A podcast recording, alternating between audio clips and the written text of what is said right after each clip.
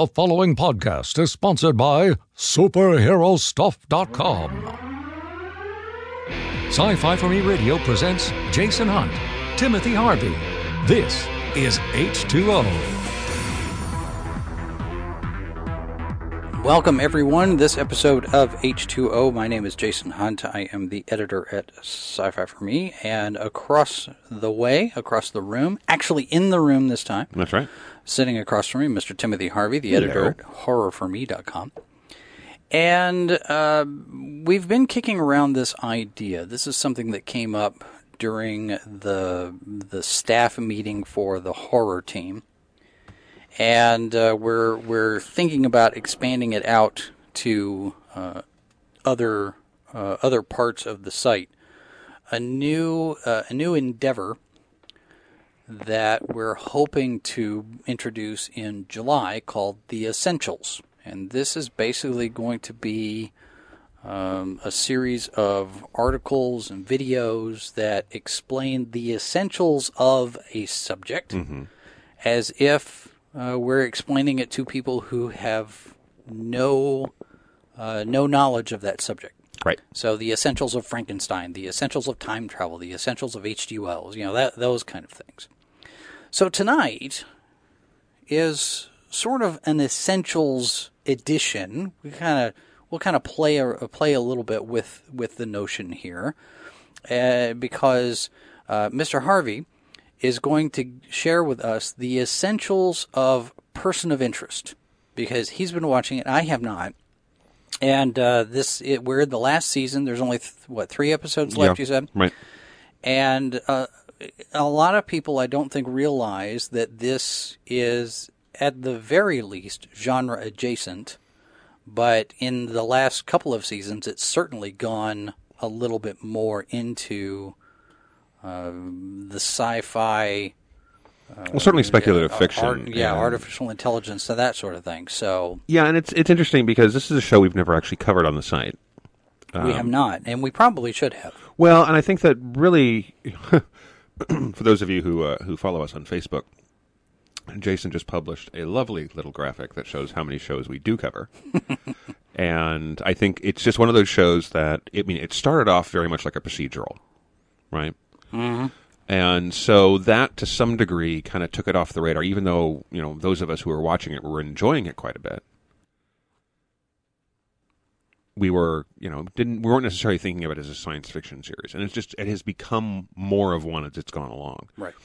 And especially in this time when we are looking at, we see these news stories about companies developing, you know, robots that run at 60 miles an hour and can carry, you know, huge amounts of weight and are, you know, drones. drones and all these different things.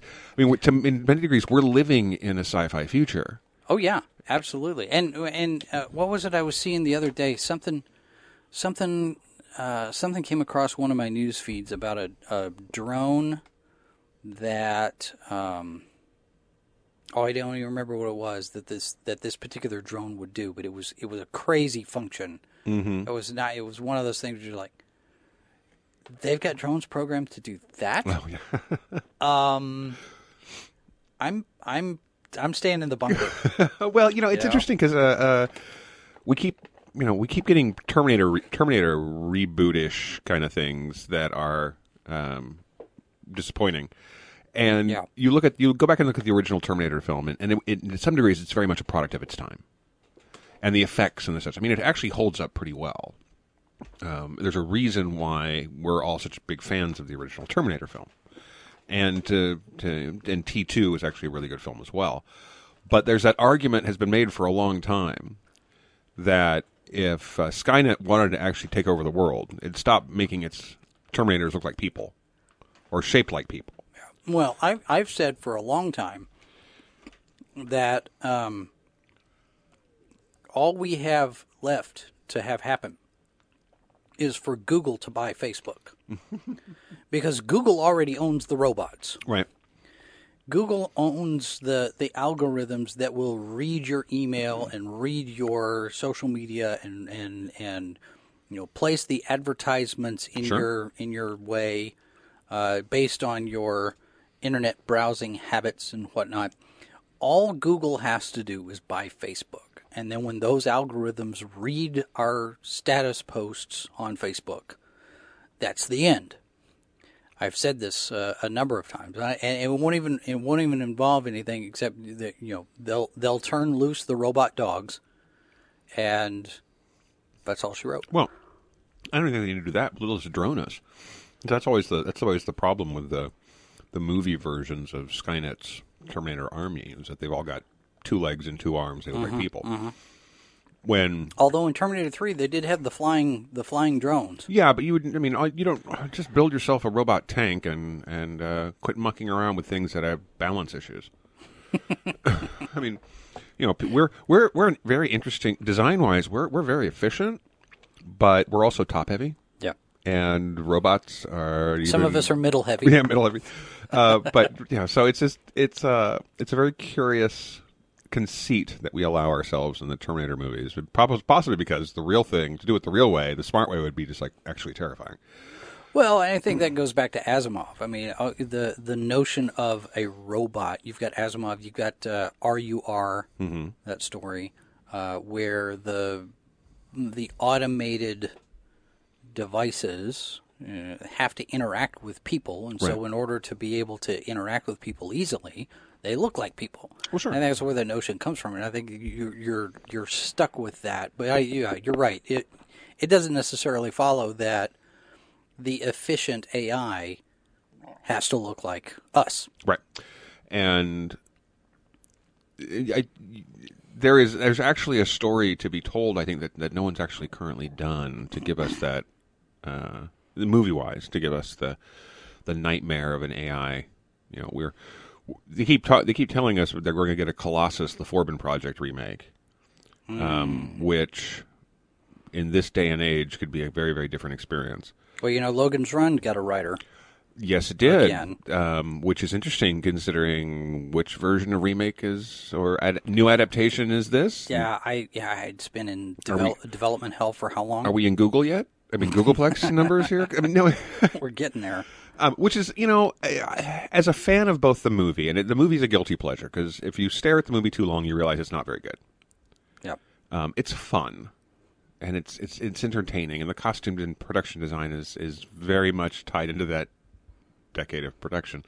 Um, but there's a certain there's a certain charm and fun to it, but it's very different than the book. Mm-hmm. And so, I, I was reading a list of, of some of the remakes. They were, at one point, they were talking about making you know re, uh, recasting Logan as a woman. Oh, And I thought about that for a minute and realized that's a story where it doesn't actually matter what the gender of the character is. yeah. That's the that's the least important one of the least important things in that story. You got to get the world right.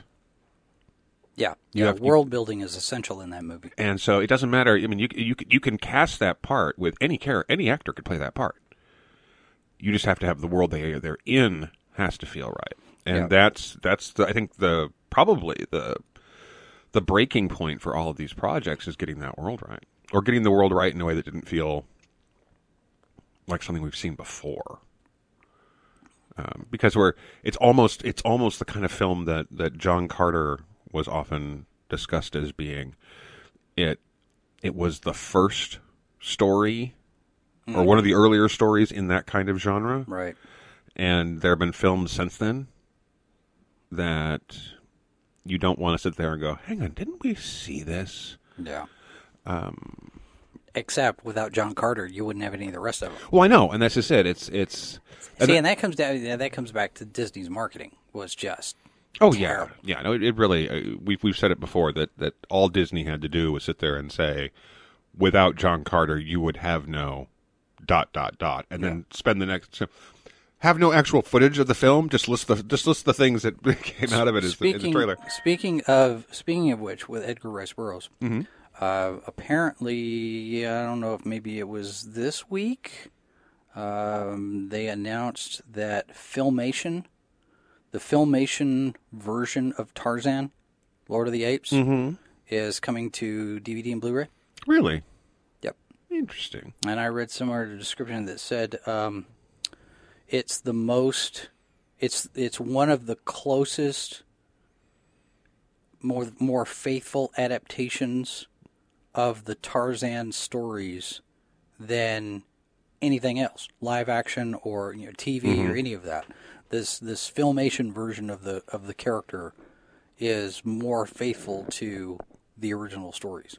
Well, and that's he, Tarzan's a tough one too because when we were when when those films were coming out in the early days of gosh, when the, the first Tarzan film was wow, th- uh, I want to I want to say 40s, maybe the 50s. Uh, maybe earlier than that. It's probably, yeah, I'd have, to, I'd have to look that up. But the the things you could and couldn't do with effects, the things you could and couldn't show with with the story in terms of in terms of the culture of the time, it's a tough story to crack, and and a lot of modern takes have struggled with the fact um, that it portrays an Africa that kind of never was.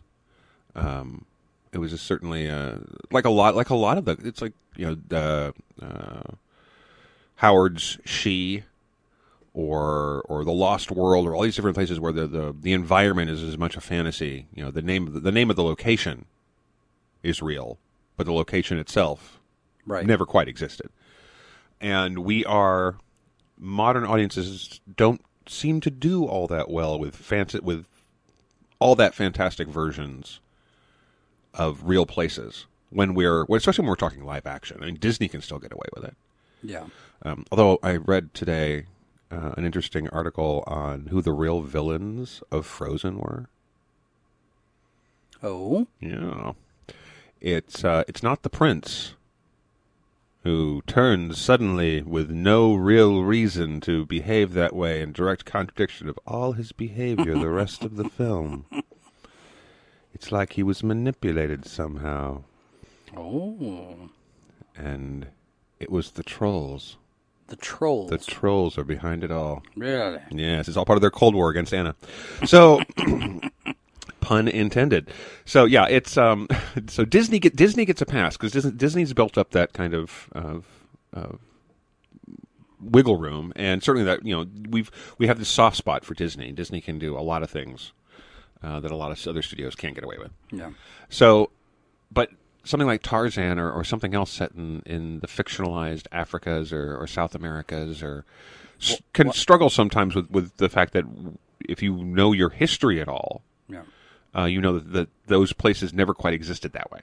Tarzan, Tarzan the Ape Man, Johnny Weissmuller, 1932. 32. Yeah, that makes sense. I guess that's, cer- yeah.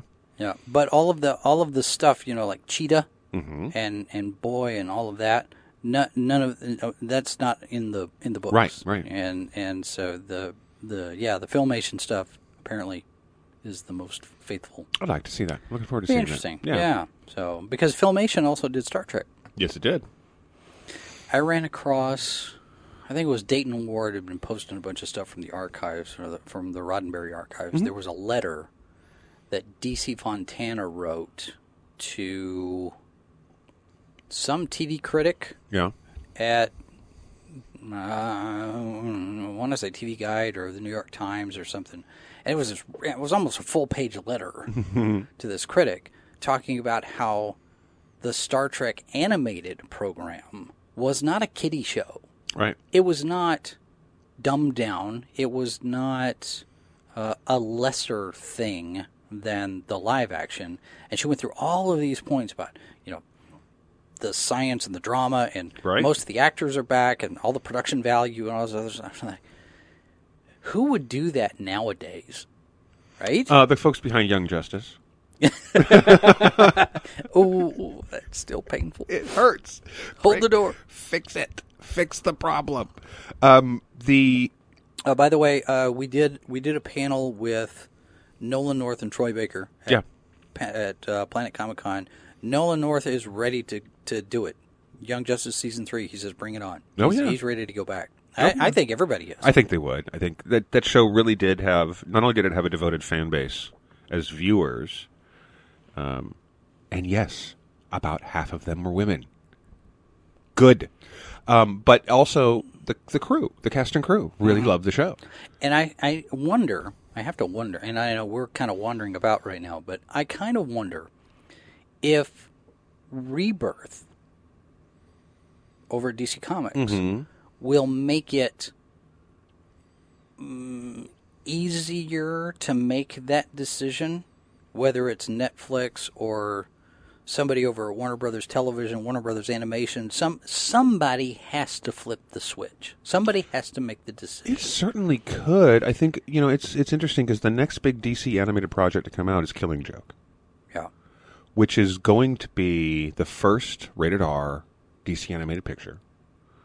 And it's also the first one to come out since Rebirth went Right. back, and and you know Geoff Johns is sitting here talking about legacy and tone, and going all the mm-hmm. way back to Watchmen, and and basically, yes, you're integrating all of this dark stuff, mm-hmm. but the way it's the way it's reading early early on, it's going to be um, a conflict between grimdark and the lighter, more hopeful comic book stuff. That that's the DC Comics of Legend. Well, and I think I think it could even be broken down even cleaner than that to hope versus cynicism, Yeah, and and Killing Joke is very much in that second camp. Yeah, and it's it's an interesting story to tackle, and it's a tough one. And I was reading today that, that Bruce Timm said that there this is the third time they've taken a shot at it, and the first time, um, was oh goodness, what was the what was the reason it fell? Oh, the first the first time was the the uh, watch the film Watchmen didn't do as well as they'd hoped, so the suits got skittish with a with a rated R uh, animated feature. Sure. And the second time was the Dark Knight shooting at the At the Colorado. at, at Colorado. Yeah, okay. And they were like, um, "We don't want to put out a film where the core emotional impact is a shooting. Sure. Um, we don't want to do that." Well, that makes sense. And I, I, would- I fully agree and support that decision. Absolutely. Uh, it, would, it would have been a very, very bad, bad time to do that. But it's also it's a tough one because that that film does something that even Alan Moore has looked back and said he wishes he hadn't had Barbara shot. Spoiler alert for a comic that's older than some of our children. Spoilers. Yeah. Um, but some of our not small children are, are, are younger than that comic. Um, so it's it's a hmm. It was a very traumatic experience for readers, but it was also a traumatic experience for the writer in the sense that he didn't. He wishes he hadn't even written that part of the story, and then DC made it canon because there was, you know, there was. This is also the And period and of the it Elseworld supposed to be. titles, yeah. So it's it's had a, it, but it also led to Oracle, and one of the first disabled characters in comics to have that kind of profile. Yeah. Um, so much so that when they rolled out the new Fifty Two and they and they gave Barbara the ability to walk again, fans sat there. A lot of fans sat there and went, "What are you doing?" Yep. As much as we want to see Batgirl swinging from the rooftops again, what are you doing? You've made you've made the character important through not only the you know the fantastic writing that they should have. been- Oh, good lord, she had a lot of great writers. Uh, uh, Gail Simone, top of them. Yeah, in Yep. the Oracle years. So it's always been a con- it's been a controversial circumstance no matter what. So it's now that I, I know that they have expanded more at the front end of the movie to show more of Barbara as an active hero. Yeah. which I think is going to be good, and that's also going to make that shooting scene that much worse. For yeah, those of well, us who yeah, are because you've got to add to the you've got to add to the emotional resonance because Barbara Barbara has not been in the animated stuff very much. right. So yeah, you've got to you've got to you you've got to build up to that, and you've got to earn that scene. Mm-hmm. Um, and that's something you know, all of the all of the DC comic stuff. We talked a little bit about um, uh, what's been going on over at Warner Brothers over on the latest Rogues Gallery. Yeah. And as we progress closer into it, I mean, because there's still there's still reorganizing going on over there Oh sure. and we've got news about um, the new Batman movie, uh, what the story might or might not be about. Um, uh, Jeremy Irons making some comments of all the, all of these different things. We have the trailer for the for the all new, all expanded, rated R Superman, uh, Batman Five Superman thing, whatever. So all of that stuff, and we're going to be talking about that over in the next Rogues Gallery, which we'll be recording very soon. Uh, and that's also here available on iTunes and on podcast.com for those of you who have never listened to that. Uh, that's our DC Comics uh, podcast. Yeah. And uh, we do invite you to listen. So, okay, so the essentials of person of interest. We Right. touched a little bit on artificial intelligence and robots and Terminators and that kind of thing. Give, give me for for those of us who have not followed the show, not watched the show, Right. give me a basic rundown of what the show's about and where we are going toward the end of it. Okay, so at the risk of giving a few spoilers, we'll try and keep it uh, as spoiler light as possible, and still talk about the broader themes, because this is we are in the final episodes of the entire show's run. So it's had a five year run, and so but this all the episode previous episodes are available out in the various platforms, and I highly recommend going to check them out. Um, if you are if you're a fan of procedurals, this is fits certainly, at least in the early days, very much in, in the procedural uh, framework. But it's the kind of show that actually benefits from watching it in order. Although the early days are very episodic.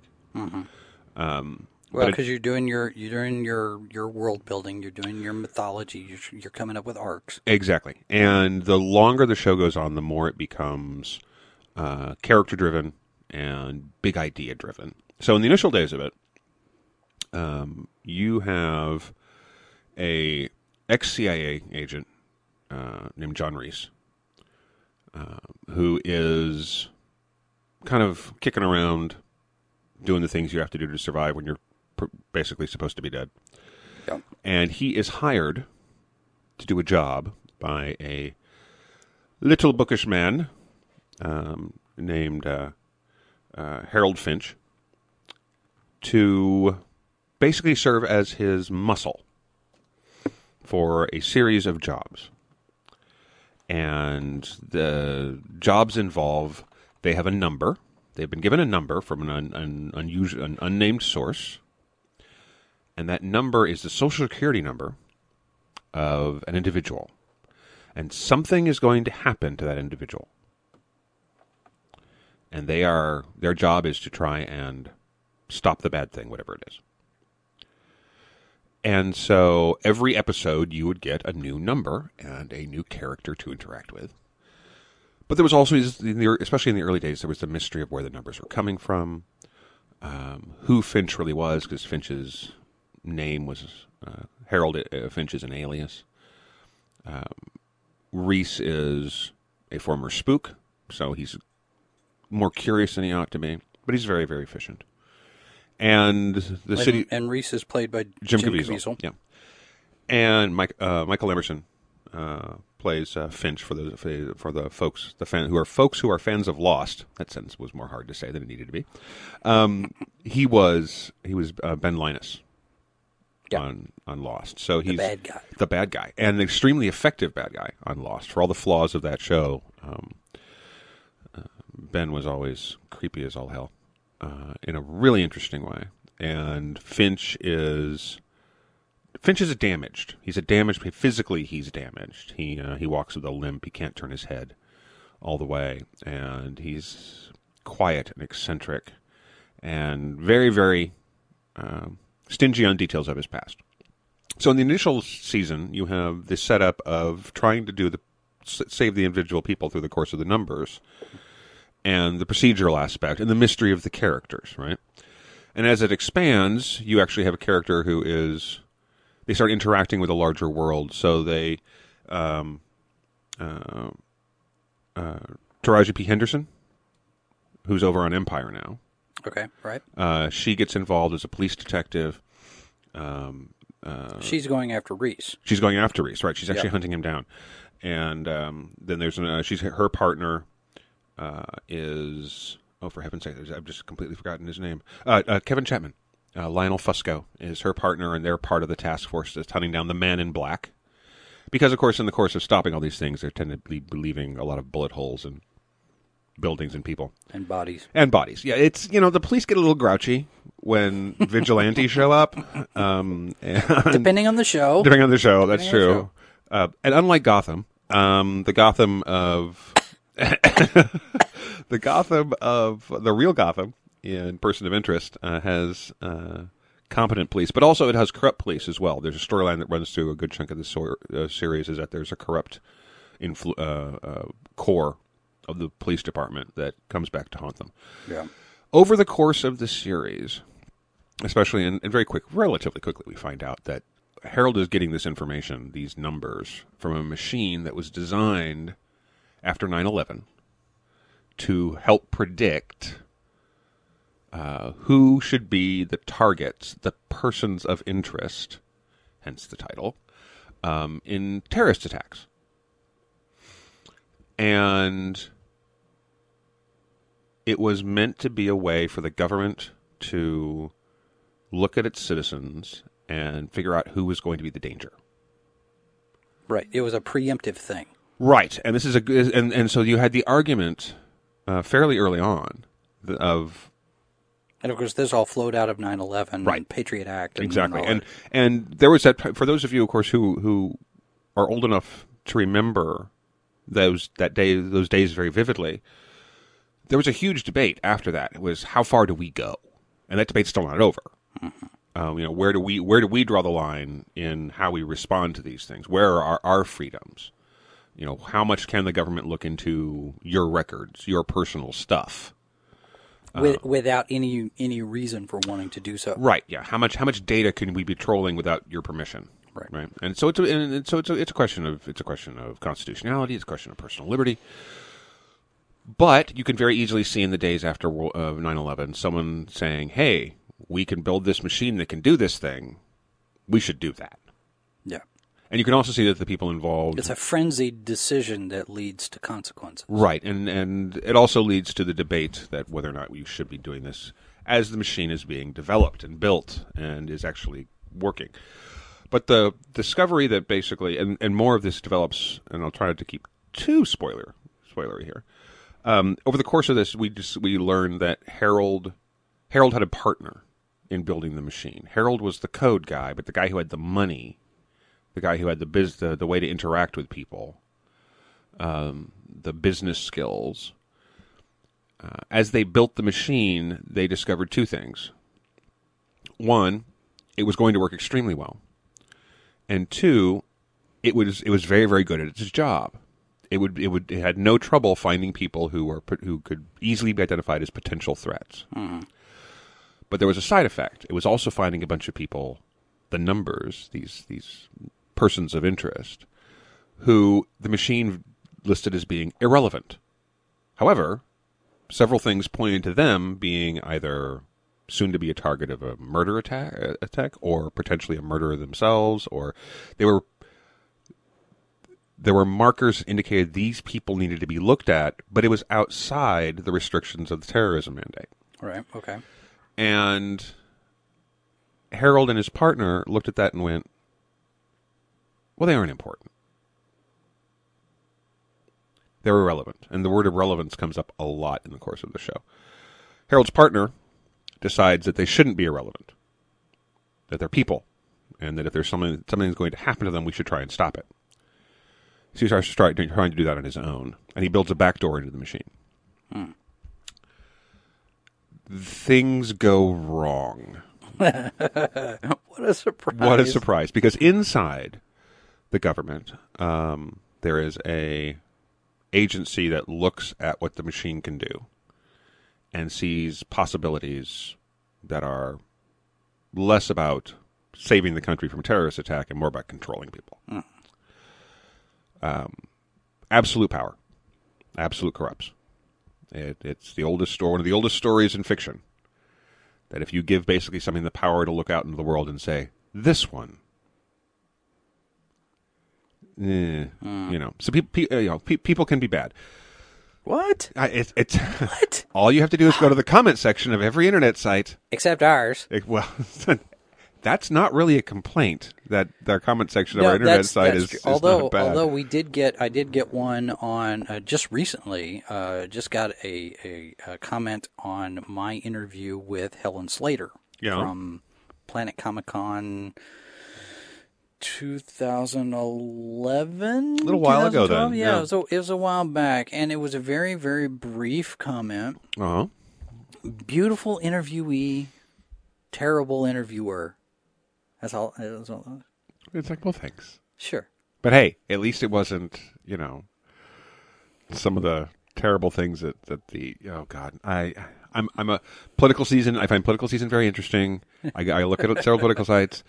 I every now and again feel the terrible, stupid urge to I go to the comment even- section. Yeah, I don't even. I don't even look at any of this. And. I got to tell you, um, I have never seen uh, uh, a hive of Scum and villainy in the comment section of on either side of On either side, everywhere. Yeah.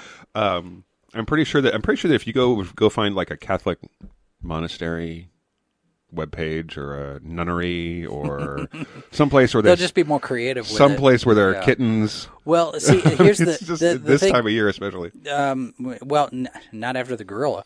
Um, y- you have um, you have these things even even on the on the comic book pages. You know, like Newsarama, comic Mm-hmm. book resources.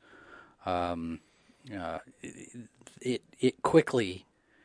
For the for the most part, people are fairly restrained and they're Mm-hmm. and they're well reasoned. But you get that one, that one troll, the the internet, the you know designated troll of of the site, Right. who's always there just to cause trouble. Oh yeah. Just throw the rock in the water. oh sure. Type of thing. And and the, and a lot of those they throw the rock in the water and then they leave. Yeah. Yeah. Yeah. Or they stick around just to see you know what kind of reaction they get, Oh yeah. There's and then they just and then they just egg it on. You know, I, I wouldn't mind having a comment nemesis, just just to have just to have one. uh, you know? sure okay. But- yeah, why not? let's let's start with just regular comments in the forums first because you know we don't we don't get a whole lot of that. Yeah. Okay. depending on the show. Now we do we do get some uh, Twelve Monkeys. We get some good discussion on Twelve Monkeys. We Yeah. get good discussion on Grimm and uh, the Librarians. Yeah. Generally, those are the those are the top three as far as having any kind of comments or anything. Well, we got we got more likes and I think more comments back on the old WordPress platform for some reason.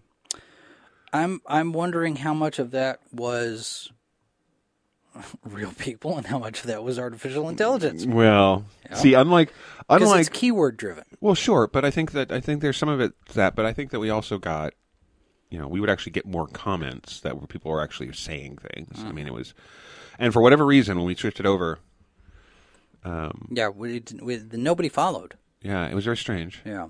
Um, speaking of which, if, for those of you who, who have been paying attention, or if you haven't been paying, paying attention, we we recently went through a redesign uh, and and launched this early May, Sci-Fi for Me 4.0. It's a new layout on our website, sci-fi4me.com, and we're we're still tinkering with it. We're still you know figuring out what section goes where and what piece goes where.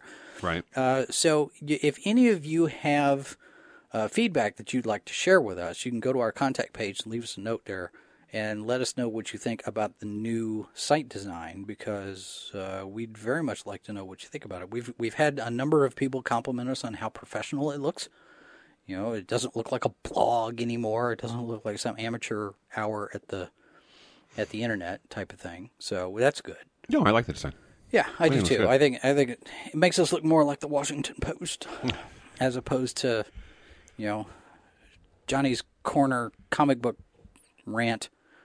See, that's actually would be kind of a fun. We need, we need to see if that That site could is available. I could be a know. we need to see if that site's book, available. Comic book corner ba- rant. Can't say it ten times I know. though. Yeah. Yeah. oh, uh, remind me. Yeah. Uh, I'm not going to spoil it here, but uh, I'll tease it. Mm-hmm. Uh, it was we were shooting a new episode of Salacious Crumbs Right. with uh, McKenna Riley the other day, and she's got an idea for a segment to go into Salacious Crumbs. Does she? It's gonna be so cool and fun, but I'm not going to tell anybody about it yet. All right. Cool. Cool. Cool. Cool. Something to watch for. Yes. Uh, and and there is a new Salacious Crumbs coming to uh, Sci-Fi for Me TV very soon. We've got it Mm-hmm. shot. I've just got to find the time to edit. Episode 31. We're just cranking them out. Oh yeah. Hey, if you guys if you guys have not paid seen really taken a look at what we've got over on the video and the podcast side, Yeah. we've got a lot of good stuff. We do. We do. We have uh, oh, seven or eight podcasts. We've got a couple of shows that are that are semi regular on the video side of Yeah. things. Um, ton of shows that we recap. Yeah, I got some. I got some other podcast ideas. I spend way too much time in my car for work, and and today I I I reached the point. I have I have listened to every podcast that I have found that I wanted to listen to. Oh, Not uh, the, I mean, I, it's you know obviously I'm, I'm scratching the surface on podcasts. I mean, oh, there's sure. so much stuff right, out there. Right. But that first initial batch of like five or six podcasts that Hmm. I've found, I've gone through all the episodes, I which in some cases is ridiculous. It's like 73 episodes? I've listened to 73 episodes of this podcast? Oh my God. Um, yeah. so I found more today. so Sure. right because you know I'm in the car all the damn time. So, but uh, there's there's some interesting stuff that, and some of the stuff that we've actually we've had some editorial meetings, and, and Jason and I and some of the other folks have talked about various and sundry things, and and some of the stuff on the fiction side of things and our own storytelling that we've had discussions about things like that. So, and some of the the so speaking of essentials, some of the essential short story stuff that actually is public domain kind of things that we could do our own recordings of. So anyway, so there's Yep. there's some neat stuff that have been bopping around in my head today. All right. um, and Well, here's what we're going to do. We're going to bop out to a break. that's right because we need more And coffee. We're going to get more coffee. We're going to let you hear from our sponsor, superherostuff.com, where you can get a hero box. I think, uh, I don't know if it's still Robin Nightwing. That was the last one I checked. Right? Um, no entries in our hero box giveaway. oh no! Yeah, so That's too kind bad. of kind of disappointed in that, which means maybe we could just keep it. Hmm. hmm, hmm, hmm no, we should find someone to give that to. We'll be right back. This is Sci Fi for Me Radio. Where can you get the latest cool superhero and sci fi merchandise? SuperheroStuff.com! From t shirts to keychains to cookie jars and everything in between. Superhero Stuff has added more buyers to the staff, which means more stuff, which means more for you to choose from. And don't forget the Hero Box, the must have superhero mystery box. A $70 value, just $49. Visit superherostuff.com today and gear up with your favorites. Superherostuff.com, where heroes shop. I'm meteorologist Brian Busby. If you're traveling to a convention this weekend, especially if you're a cosplayer, it helps to know what the weather's going to be like. Rain and fur don't mix very well now, do they? That's why every week Sci Fi for Me gives you the weather forecast for every city hosting a convention. Those we have on our list, anyway. And that's worldwide, not just in the United States. It's part of our commitment to bring you content you won't find anywhere else. Just click on the Conventions tab over at sci fi for me.com, your portal to the science fiction multiverse. Whoa, where'd you get that shirt? Bought it at the convention last week. It's an atomic cotton design. Atomic Cotton. Yep, they got t-shirt designs from sci-fi, horror, cult films. All the shirts were really unique and fun. I had to get one. I gotta wait for another convention, though. Nope, atomiccotton.com. I ordered a shirt. Shipping was super fast. Atomic Cotton, where Erica and Zach combine their passion for art and film to create wearable art. All original, made with a love for the genre. Coming to a convention near you very soon, or find them on the web at atomiccotton.com. Atomic Cotton, shirts and art for fans by fans. Star Wars fans, McKenna Riley here, inviting you to join me for the latest news, rumor, and innuendo from a galaxy far, far away. Salacious Crumbs only on Sci Fi for Me TV. Back on H2O, Jason Hunt along with Timothy Harvey. Hello there. And we have mugs full of coffee, We do.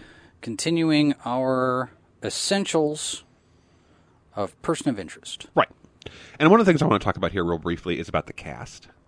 If you if you did not watch the show and you're trying to think to yourself, okay, we got the guy, we got we've got Lost, we've Right. got uh, Jim Caviezel from a lot of different things.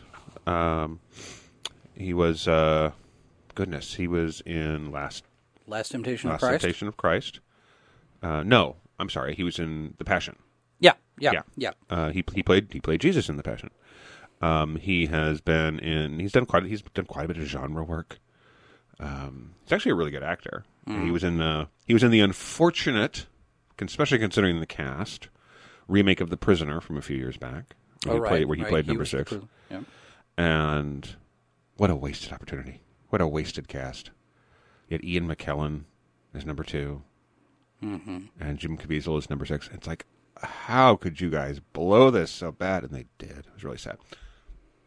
But um, for this show, um, you know, you have uh, uh, Taraji Henson has went on to do Empire, but she, of course, was also in goodness, uh, Curious Case of Benjamin Button and uh, The Division and Boston Legal, and so just all kinds. I mean, she's she's very fine actress. Mhm. Uh, has done quite a quite a lot of work, uh, and she was a she was a very important part of the show for several seasons. And uh, Kevin Chapman is one of those character actors uh, who plays uh, Fusco, who is you look at him and you don't sit there and and think of him visually as one of the hero types. Right. But he's one of those characters you quickly realize is that he's he's the ordinary guy who is the hero. You know who he reminds me of? You know who he kind of looks like? Hmm. He looks like Joe Santos.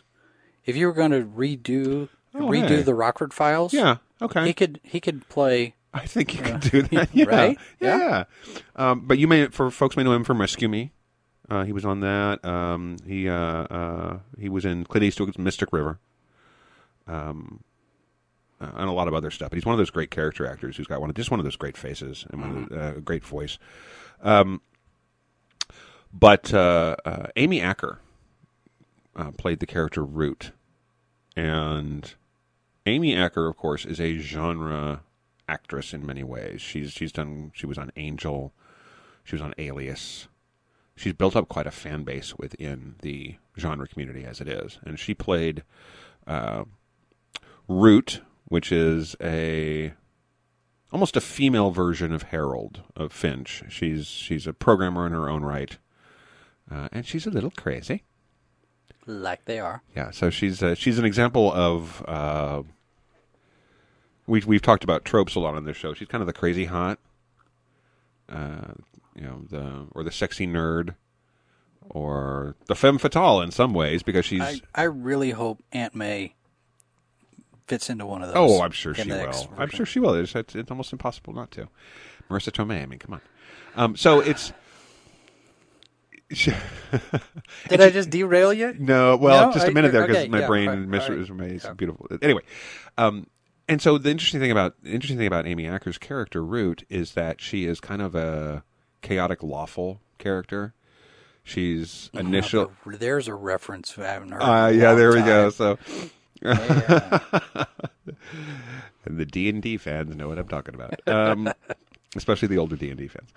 But the the interesting thing about her character is that she starts off almost as an antagonist, and in the course of the show develops into something else. And it's a very interesting and rich character, and, and it's built up quite a fan base with a lot of genre fans for that very reason. She's a very well developed character. She's a fine actress and does a really really good job with this. She was also the cellist, Audrey, Yes, in uh, in Agents of Shield yes, she was. instead of Wanda Maximoff. Yeah, and that's the okay. cellist. Yeah, so that's um. I would she could okay now the show is coming to an end. She can go and play on Agents of Shield. I'd be okay with that. Mm-hmm. Make this make this happen, Marvel. Make it happen. Um, because more Amy Acker personally, um, and then we have um, uh, uh, Sarah Sarah Shahi, Shahi. I believe her last name is Shahi. I think Um, that's I think that's how it's uh, pronounced. as Sameen Shaw, who is kind of the female version of Reese. She's a former agent. Uh, she's the interest. One of the really interesting things about this show, and and Shaw is an example of this. That that kind of crosses a lot of the characters. All of the characters on this show are damaged. They're all broken people, um, in one way or another, and none of them are heroes per se. You don't. I mean, there's none of the characters on this show are coming to it from a purely noble reason. Right. They all have. They their lives have brought them to points where becoming part of this team, the agents of the machine, uh, working for Harold, trying to save lives, trying to do the right thing, is not places that their lives would have taken them to organically. Right. They, it's kind of like he's collecting strays, and the people that need, to some degree, the doing this saves them as well. So it's an interest. Everybody in this show, to some degree, is on a redemption arc, but it's not usually quite that clear. It's not like, oh, this is how I will save my soul. It's more like the reason that they are able to become the people that the the heroes of this show is that they have lost the important things that they need to get back. It's actually really well done in terms of character development. Their pain drives them. Their pain drives them, but it also makes them capable of caring about people that they have no reason to care about. Yep. You know, these innocent people that they, uh, and sometimes not so innocent people, because the machine only figures out the ones who might be in trouble. It doesn't mean they might not be in trouble for good reason. Um, that's been one of the interesting wild card things of the show is that every now and again it's like, oh, we're protecting a murderer. How did this happen? You know, um, because you know, hey, it's all data, and the machine can only see so much. Right. And the interesting thing is, again, we we have a show that where the artificial intelligence, even though it is a bunch of numbers and zeros, which, um, the more the show develops, the more you realize the sh- the machine has a personality, and a viewpoint, and a mindset that is really once the show starts really addressing that, we start finding ourselves in the science. Okay, well, there, okay. There's there's a few distinctions here. We have science fiction, science fantasy, and speculative fiction. Okay. And science fantasy is often taking um, taking the technology and the science and then going. You know, okay, Doctor Who is in, in some degree science fantasy. Star Wars. Star Wars is science fantasy, right? Um, science fiction, of course, is uh, often something that you look at is a future-based thing. It doesn't have to be. Some of it can, some of it can certainly be happening now. Yeah. Um, speculative fiction is often taking the technology that we have or the science that we have and going, okay, if A, then B, B being some crazy place that we're going to take it to. Um, Yeah, it's it's an extension of the possible the, of the possible right past, now. past the probable. Right. Yeah. And so this is this is very much that kind of thing where it's a speculative fiction with elements of science fiction and every now and again probably a little bit of science fantasy. But it is very much a looking at the technology that we have. And because it started in in, in 2011, it was kind of before all of this explosion that we've had in robotics and AI. So they were actually ahead of the game. The more the show was on the air, the less fictional it started to look. Right. Um, and the revelations about various things with data dumps and hacking and all this information that people have suddenly found themselves, you know, not as secure as you thought. Uh, so much of the show is about the fact that we think of ourselves uh, as being far more secure data-wise than we actually are. And you and I have talked about this quite a bit. The fact that the world has changed very, very fast. And part of the reason I think that we are not as secure as we'd like to think we are is that it wasn't that long ago when it was all paper. Yep. And And I still have a lot of that around here. oh, so do I. but the thing is, is that it could actually be a nightmare if you lost the paper in your life. Mm-hmm. It can still be a nightmare. This is no, don't misunderstand. But Yeah. now our big fear is not losing the paper. Now our big fear is that we're on the wrong database. Yeah. Or the hard drive crashes. or the hard drive crashes or the database gets corrupted or someone hits the wrong button and our name is misspelled and we can't get our insurance or I mean there's so many different ways that the data can betray us. My my best friend in high school had the same first name and middle initial as his father. Uh-huh. Yeah. And I, cou- I couldn't begin to tell you how many times the government got them mixed up. Oh, sure. Well, because at the end of the day it's people. Yeah. And this is one of the core issues of, of a show like um, Person of Interest is that there are agencies and individuals in the course of the show who discover the existence of the machine or are part of the government. Because the, mach- the premise of the show is that the government still has the machine. This is the Harold. Harold gets all his information through the back door. Right. He's not supposed to have access. Right. Yeah. They're not. So they're not. You know. This is this is something that is not supposed to be happening. He's just using the machine for his own purposes, even though the government's using it for its purposes. But there are people who uh, there's a lot of people are looking at the machine in various different ways in the course of the show, and it's kind of an, an interesting array of what humanity is going to do. There are folks who are looking at the machine as being a way to control people and manipulate things for the terms of power or or some of them some of them are willing to do terrible things in the name of good. The idea is that, you know, yes, we will we will take away the liberty, but we will save people. You know, we will we will betray what what they want us to stand for, Think of the children. but we'll save them. Think Right. of the children. And e- this is you know this is this is the core of every dystopian nightmare. I'm going to save you by cutting out your brain. You're right, and it's Yeah. it's you know if we will we will it's the argument of true safety. The the only way I can make you safe is if I lock you up hmm. and save you mm-hmm. from the world. And Mm-hmm. What we, was it that uh, that Ben Franklin said? Those those that uh, it was it was a it was a quote about uh, liberty and freedom, or liberty and safety. And uh, if you're willing to give up liberty to have safety, then you're going to end up with neither. Uh, yeah, that- I mean, I'm paraphrasing, but right? Well, yeah, and that's and that really kind of is that really kind of is one of the major discussions of the show is where is the line? Mm-hmm. Okay, because because Harold and Reese and the rest they are routinely violating the privacy of the people they're trying to save. They're hacking their phones and they're pulling up their you know Harold is hacking into their lives, and they're the good guys they're the ones who are they're look at, they look at these folks and say, "I have to know this so I can keep you alive." Mm-hmm. But when they're done, they literally walk away from all this information. They don't, you know, this isn't stuff that Harold is storing. He remembers these people, and if he needs to get in contact with one again, he can still do it. But they're, you know, th- they've opened their lives up in a way that somebody who's had, say, identity theft might find really, really disturbing sure. but they do it to save their life and they're done they don't take advantage of that so that's they're the white hats in this whereas the folks who are uh, and and there are multiple levels of gray all the way from from there no nobody's completely pure here.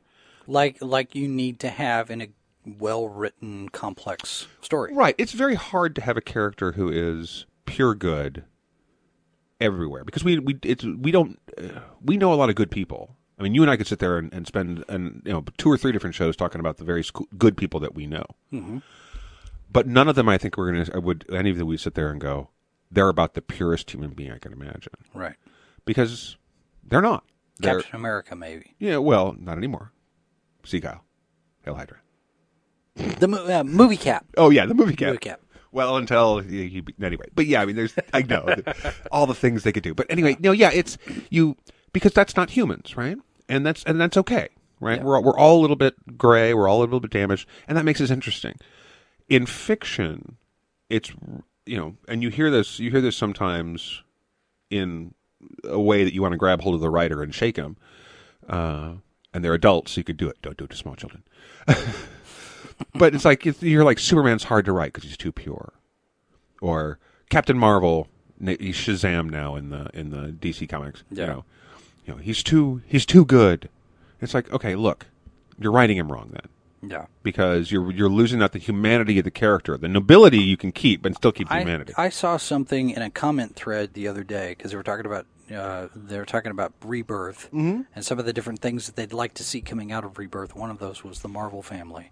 yeah. And I saw a comment in, in a discussion board, I think it was on Comic Book Resources, talking about you know the whole Shazam Captain Marvel thing. Yeah. And the the comment was that DC has Shazam as the title of the book, but the character is still referred to within the text of the stories as Captain Marvel. Hmm.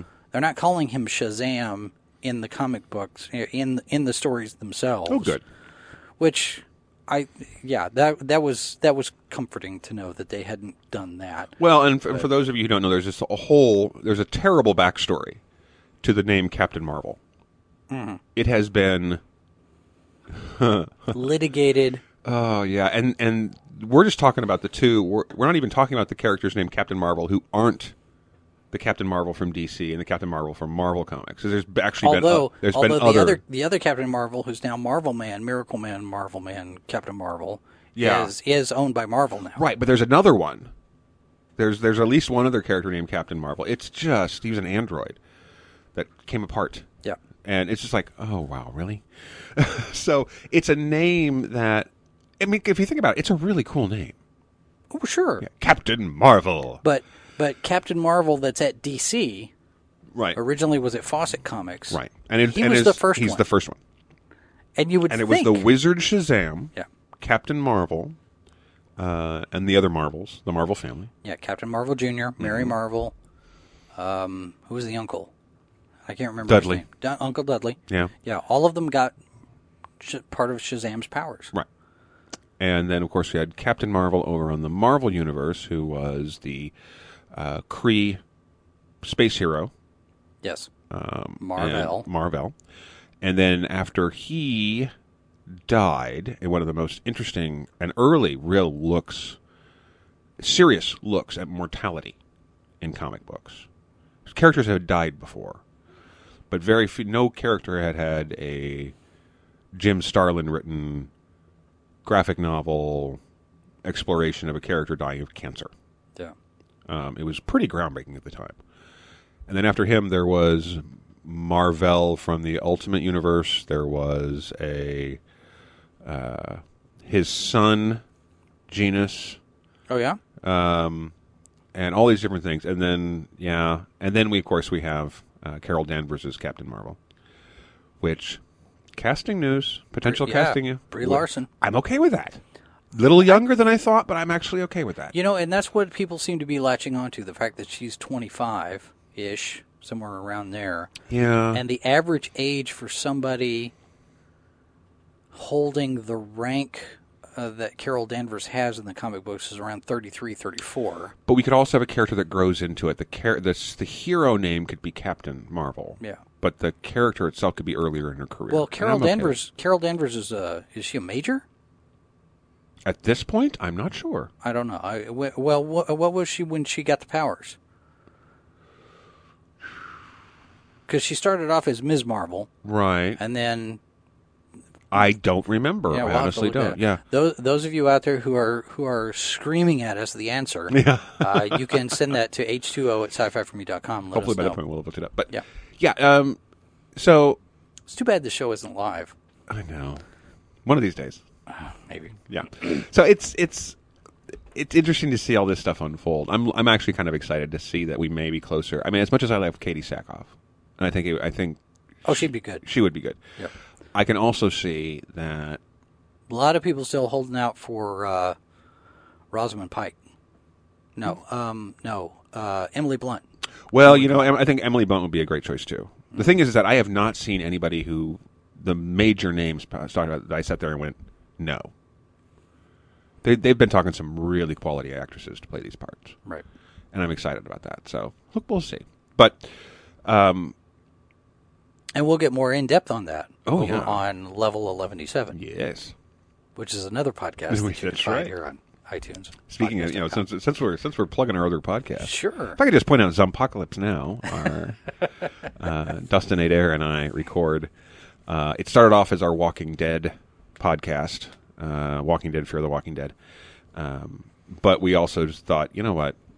Let's just have it be everything that we want to talk about. Uh, Well, it, it. I think. I think if you if you got into uh, a supernatural ish umbrella, yeah, then that covers Preacher. Yeah, so and I that's- can, and- I can look at it sideways that way. yeah, and, that's and that's where we are now. We're covering Preacher right now. Um, we are talking about potentially covering Outcast, which is the new You know, interesting. series. Interesting that you mentioned that because Sam Sentman just sent me a note asking me if anybody was going to cover that. Well, Sam actually sent me a note as well, talking about potentially doing like a maybe monthly podcast covering, um, looking back at the previous month of, like, say, Penny Dreadful. Sam hmm. doing his individual reviews when he can because he's got. Yep. some time constraints, but also just he he wanted, He's almost caught up. he said that he wanted to talk about the two of us doing a, a, a look back at the month of Penny Dreadful. Oh, okay. And I thought to myself, you know what? That is actually not a bad idea, and it could still fall under the Zompocalypse Now Sure. podcast. I think is the, is the overarching title for our, our horror podcasts and then and then individual pieces. So we've got the got the dead ones, we've got the preacher one, and we've got because because all this stuff is going to go through seasons. So, um, but uh, we well, and, and to loop back around to talking about person of interest, um, you know, we've had technology discussions uh, at various points in various podcasts. A lot of it, you know, we've had uh, uh, Dan Handley has written some technology columns for us. We've other other writers do the technology stuff for us too. The interesting thing about this show is it's and why I really encourage folks to watch it is not only the fact that it's a great cast and it's got a cool dog, by the way, dog named Bear. Um, the dog is adorable. We all love the dog. The dog's probably not going to make it out of the season alive. Just a spoiler there. We've already started to lose characters. It is the final season. Yes. I will not tell you who they are because you haven't seen the show yet. Um, I will. I will say, however, that in this time of many people being very keenly aware of tropes and some sloppy writing Mm. causing people to sit there and go, "Hang on," Yeah. and get a little upset. A little upset. A little upset. Yeah. Um, a situation has occurred in the final season of Person of Interest, which could fall into that area, and it's handled the way you want to handle it. You know what I think we should do? What's that? We should come up with a show on our YouTube channel. Mm-hmm. And it'll be. Uh, it, it can't be TV tropes because that's the website. But Right. It, if we take. Uh, we get people who have improv skills. Right. All right. And we know some. and we do a 10 minute a, a 10 minute scenario a 10 minute scene where we hand them a card that has five genre tropes on it go okay, this could be a lot of fun. I like this idea. Let's let's let's work on that because that could be a lot of fun. I think so. Because unfortunately, what we see, what we have seen, now, now i actually want to do that Well, I think we should. The here, here- here's one of the problems with having this embarrassment of riches for programming for in the genre fields, whether it's horror or science fiction or fantasy. And the fact that you can actually say you have fantasy programming again, which is uh, certainly was a dry spell for that for a very long time. Yep. The fact that you can have all this great programming means that unfortunately some of these shows will fall into tropes much easier than others. yeah and some of that is some of that is shorthand. you get into sure. you get into that because we saw a little bit of that with Agents of Shield at the very beginning. Um, and some of it is depending on what kind of story you're wanting to tell, what direction that story has to go in order to get to a certain end point. Sure. There are certain things that have to happen in the story, and those generally fall into the tropes because that's the kind of thing that's expected to happen when you get from point A to B to C. Right. And you also have to bear in mind that just because something falls into a trope doesn't make it bad. Right. The things that we talk about when it comes to tropes, the reason it becomes, I mean, if you go to tvtropes.com and look at any show, any film, Did you see their um, history of the American Doctor Who? no. Oh, thanks a lot. Now I have to go home and look at that. Fine. But, so, well, that's it. I, TV tropes, We still have to come up with our article on the American Masters. that's true. Yes. um, and we you can find our article on uh, uh, which Jason did a lot of the heavy lifting on, by the way. So I say R, but we, there was he's most of the It's a work. team effort. I know, but you did most of the work. The um, our article our article on that is a lot of fun, and we we definitely encourage you to take a look at it. Yep. But it's okay. It's okay to have tropes. It's okay because tropes. Uh, we talk about them when when they've been when they're used badly. There's so many. There's only so many ways you can tell certain kinds of stories. You're going to fall into a trope no matter what. Oh, sure. I have I have said on a number of occasions, and I've run into this actually myself when I'm writing a story because I've written Star Trek stories, getting ready to submit them, and there's the episode that does just what I've done, and Right, yeah. and I, I even I even tell James there you, there are there's no such thing as an original story. There is only an original ish combination of elements. Because by this time you you you you know the stories have been told over and over and over and over and over again. And as mm-hmm. we see with the reboots and the remakes nobody's coming up with anything original. But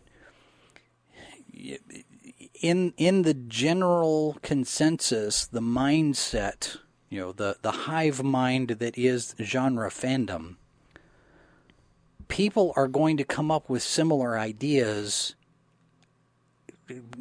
half a world away Oh, sure. just because it's the nature of the beast. It is it is where people will sit and speculate, like we had talked about before uh, on Pinterest.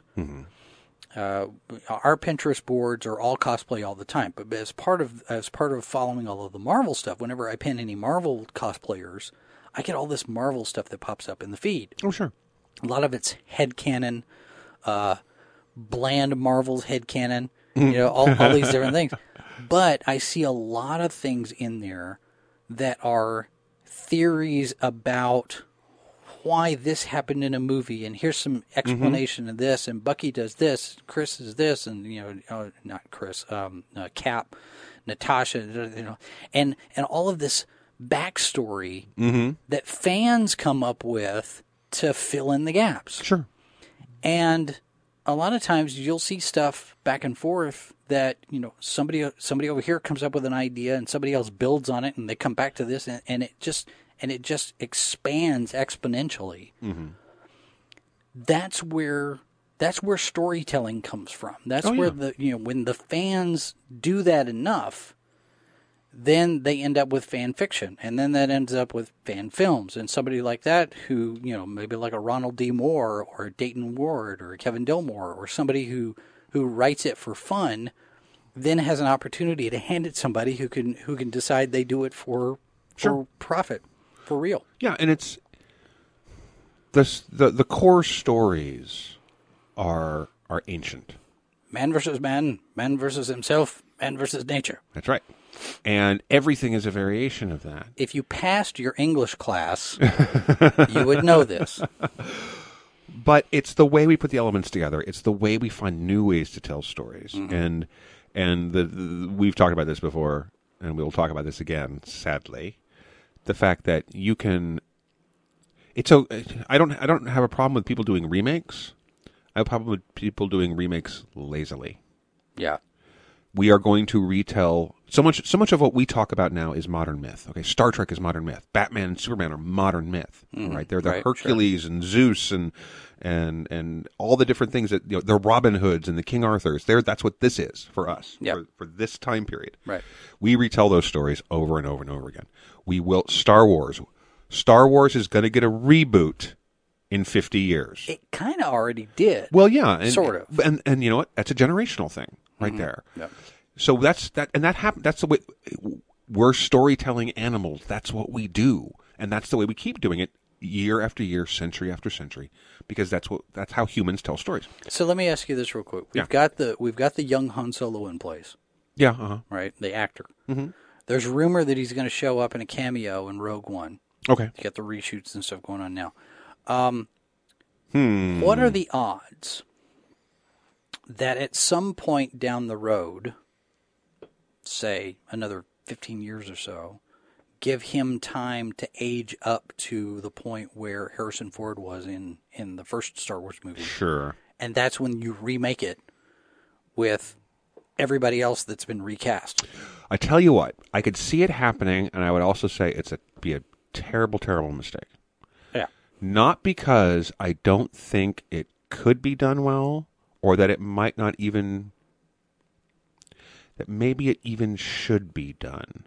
Because again, modern myth, we retell the stories. Hmm. It's the kind of thing that could lend itself well. And I realize there's a whole, there's a segment of our audience. People just broke a bunch of things. well, right it's like the torches. they're, they've got the torches. They're getting ready to light dare them. you, Harvey! They're looking at the castle and thinking, "Are burn the monster." But but again, it's myth, right? And we're telling those stories. But here's the thing: you have to give time, Mm-hmm. and it's almost like a three generation thing. And I've been thinking about this. I almost think it is three generations. So it's about 60, 75 years. Yeah, but for Star Wars, we're already into fourth generation, fourth and fifth generation fans. Yeah, but but we're also we're we're telling new stories in that world with those characters. You got you're going to have to have you're going to have to have Harrison Ford be gone, Mark Hamill be gone, Carrie Fisher be gone. You're not as long as they're alive. You know, you saw what happened when they tried to kill off James T. Kirk. Okay. Yeah. How did that death go? Anybody remember how James T. Kirk died? Anybody want to remember a different death? Any different death? No. Um, and we already had a generational show change on television, and nobody was satisfied with the way Kirk died. Uh, least of all, I mean, the actor Yeah. Shatner didn't like it. Uh, the fans hated it. Uh, I mean, Malcolm McDowell kills you. You don't die by having a bridge dropped on you. Well, and Malcolm McDowell even said. Oh yeah, it's a terrible death. Yeah. Um, I mean, God, it's Malcolm McDowell. Die. You know, you, you, you, you know, we could have had James Kirk get like stabbed by Malcolm McDowell. That would have been like, ooh. But anyway, And then they both go over the edge. exactly. All kind because you have to fall to your death. That's also that's a that's a trope requirement of all deaths and villains. But could it get could it get remade and should it get remade? It certainly could. Should it? Um, if if it really has if it really does pass into our modern myth, if it really is that for this for this culture, um, and it, and it kind of has become part of America's myth. You know, it's it's that kind of cultural thing Right. that yeah, but it'll have the same kind of reaction that the Star Trek reboot has. It's going to have the same kind of reaction that every time we do something that's really big that way. The trick is, I'm I'm gonna I'm gonna I'm gonna parse out a little bit of my reaction to the Star Trek reboot. It mm-hmm. wasn't really so much the fact that they were rebooting it, mm-hmm. because I can understand. You know, you know, Shatner's in his 80s, D. Kelley's gone, James Doohan's gone. Mm-hmm. You, you know, at some point you can't do anything with the original Right, cast right. because they're. I mean, now Nimoy's dead.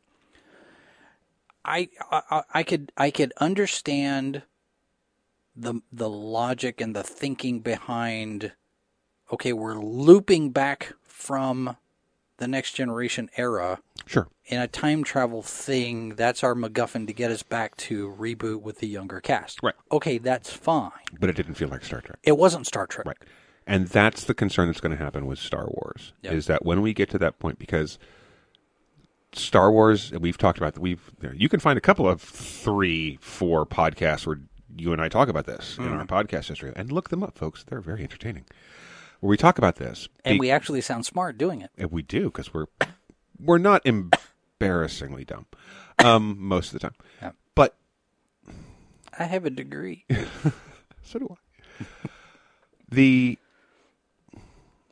Star Wars was at a time. It was at a special time in storytelling. It was a special time for the country. I mean, if you think about the, if you think about the the world, we had just come off a really difficult war. yes. Um, Economic times were bad. Yeah, I mean, it was all these. There was, it was the country was kind of primed, and you could look at some of the films in the '70s and early '80s that really, I think, come out of the whole, you know, Vietnam, Watergate. Those things really hurt us culturally. I mean, Yeah. that was, uh, those are like you know stab wounds in the country at various points. We had the economic problems. We had the oil crisis. We had, uh, uh, we had the, the the whole thing in Iran. I mean, all these different factors. Yeah. And so you had these films like Jaws and Star Wars. And on the horror side, you had the first Halloween. Uh, you had The Thing. You had all these different things that were uh, they were they kind of hit at the right times. Blade Runner in the 80s. You know these. It was a really rich period for genre storytelling, but a lot of that was the environment it was in. Yes.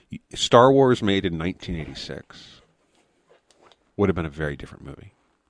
Star Wars Yeah, made in it, 19 it it was because you know 80, 83 well Return of the Jedi 83 Right, but it if- was very different from Sure. the first one. But 1960, 1966, Star Wars would have been a very different movie. Mm-hmm. Yep. Um, 1972, Star Wars probably would have been a very different movie. Yeah. So it's just, you know, it's so it's hard to capture that again, right? And I think that the, I think one of the things that they tried to do with A New Hope,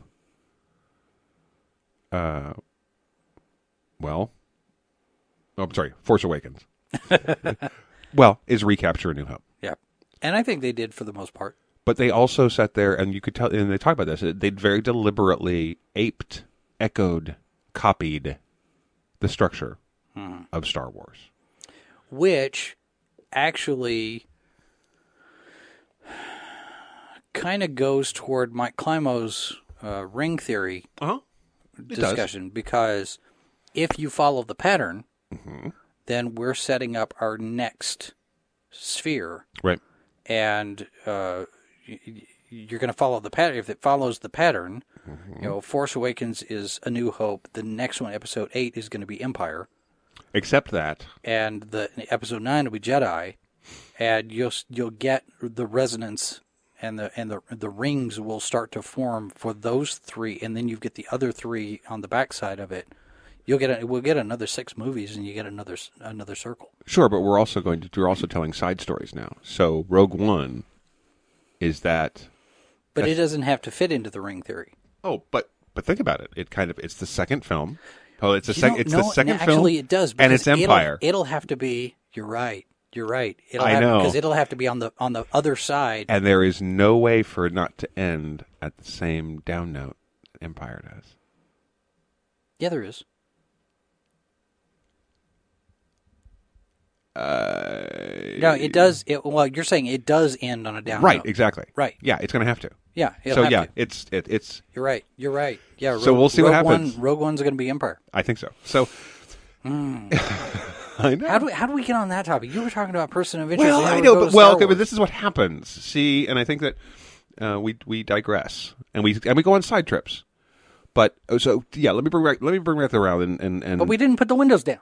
let me bring this back around to person of interest, and then and and we'll we'll go out on this because I want you to go watch the show. I think that I think you should do this. You guys, you folks, the the show I- is I available. need to watch it. The show is available on uh, all the a lot of different platforms, and I Is it think- on Netflix? I believe so. Okay. But it's certainly available on, on DVD and Blu-ray, um, and it's worth binge watching.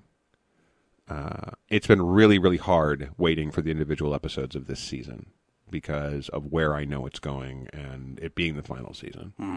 This is a show. This is a show that flew under the radar um, for a lot of folks. It had decent ratings. It had never had blowout ratings, Right.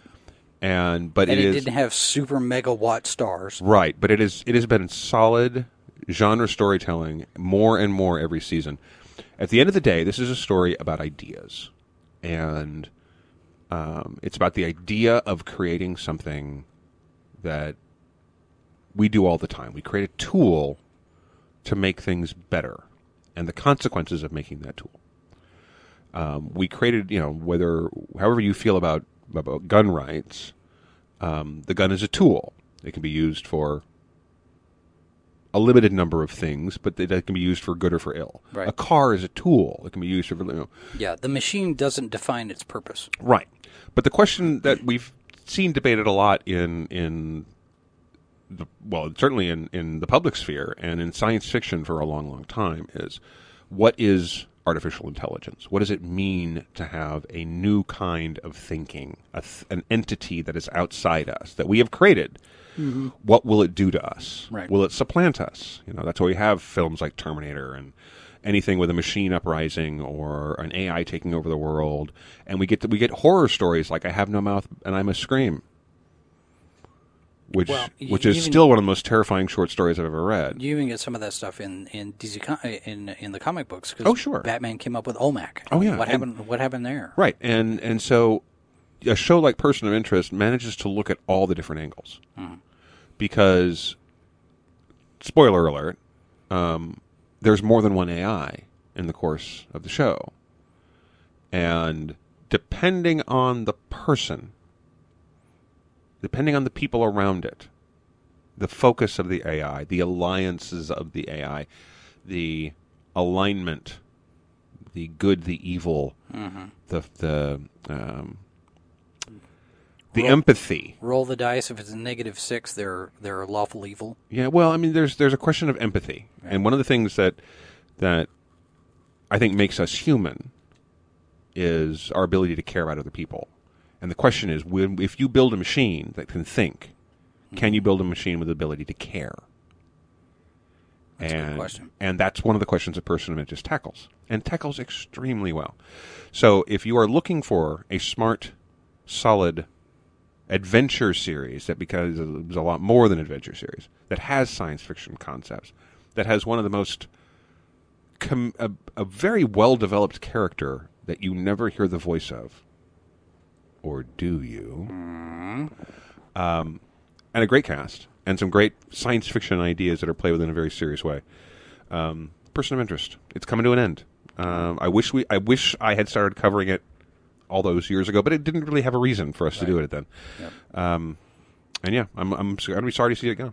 And if you're interested in finding other podcasts about genre, Mhm. you are more than welcome to join uh, all of our uh, all of our different shows. Uh, you can find them. Just look for Sci-Fi for Me over on iTunes or uh, podcast.com is where all of those are hosted. And of course, there's an archive. We've got uh, several of our shows are uh, on our website uh, in, in various different places. If you have thoughts about person of interest or, or anything else that we talk about on any of our shows, you can share your opinion. Uh, or a show that we should be watching and we're not talking. yeah, about. let us know what is what is it that you want us to cover that maybe we're not yet. Yeah. Uh, send us a note, h2o at sci-fi4me.com, or leave us a comment on all our social media. We're on Facebook, Instagram, Twitter, Pinterest, Google+, YouTube, Tumblr, and Twitch. New on Twitch. Yeah, I'm I'm I saw I'm- your note. I'm starting to I'm starting to wonder if maybe that wasn't a good idea because yeah, I, I it yeah, I don't Let's know. just say there's a lot. There's a lot of things that are out there that We're want, want you to believe they're artificial intelligences, We're and, starting or they're to at least get- they're intelligences, but they're certainly Yeah, artificial. And, and I don't know because when we started promoting our Twitch channel on Yeah. Twitter, especially, but also on Instagram, um, we're picking up followers Mhm. on those two channels more than anything else, where it's clear that it's not a real person, Mhm. but um, they would like you to think they're a real person. Of course, person. sure. And go see go see my website Uh huh. Yeah, yeah. uh, Jim Dandy. Um, so that, yeah, that, and I'm thinking, was it worth it? Well, You I, if, in all, you know, I, so, I only so far our Twitch audience is not that big, so we could we could still roll it back, but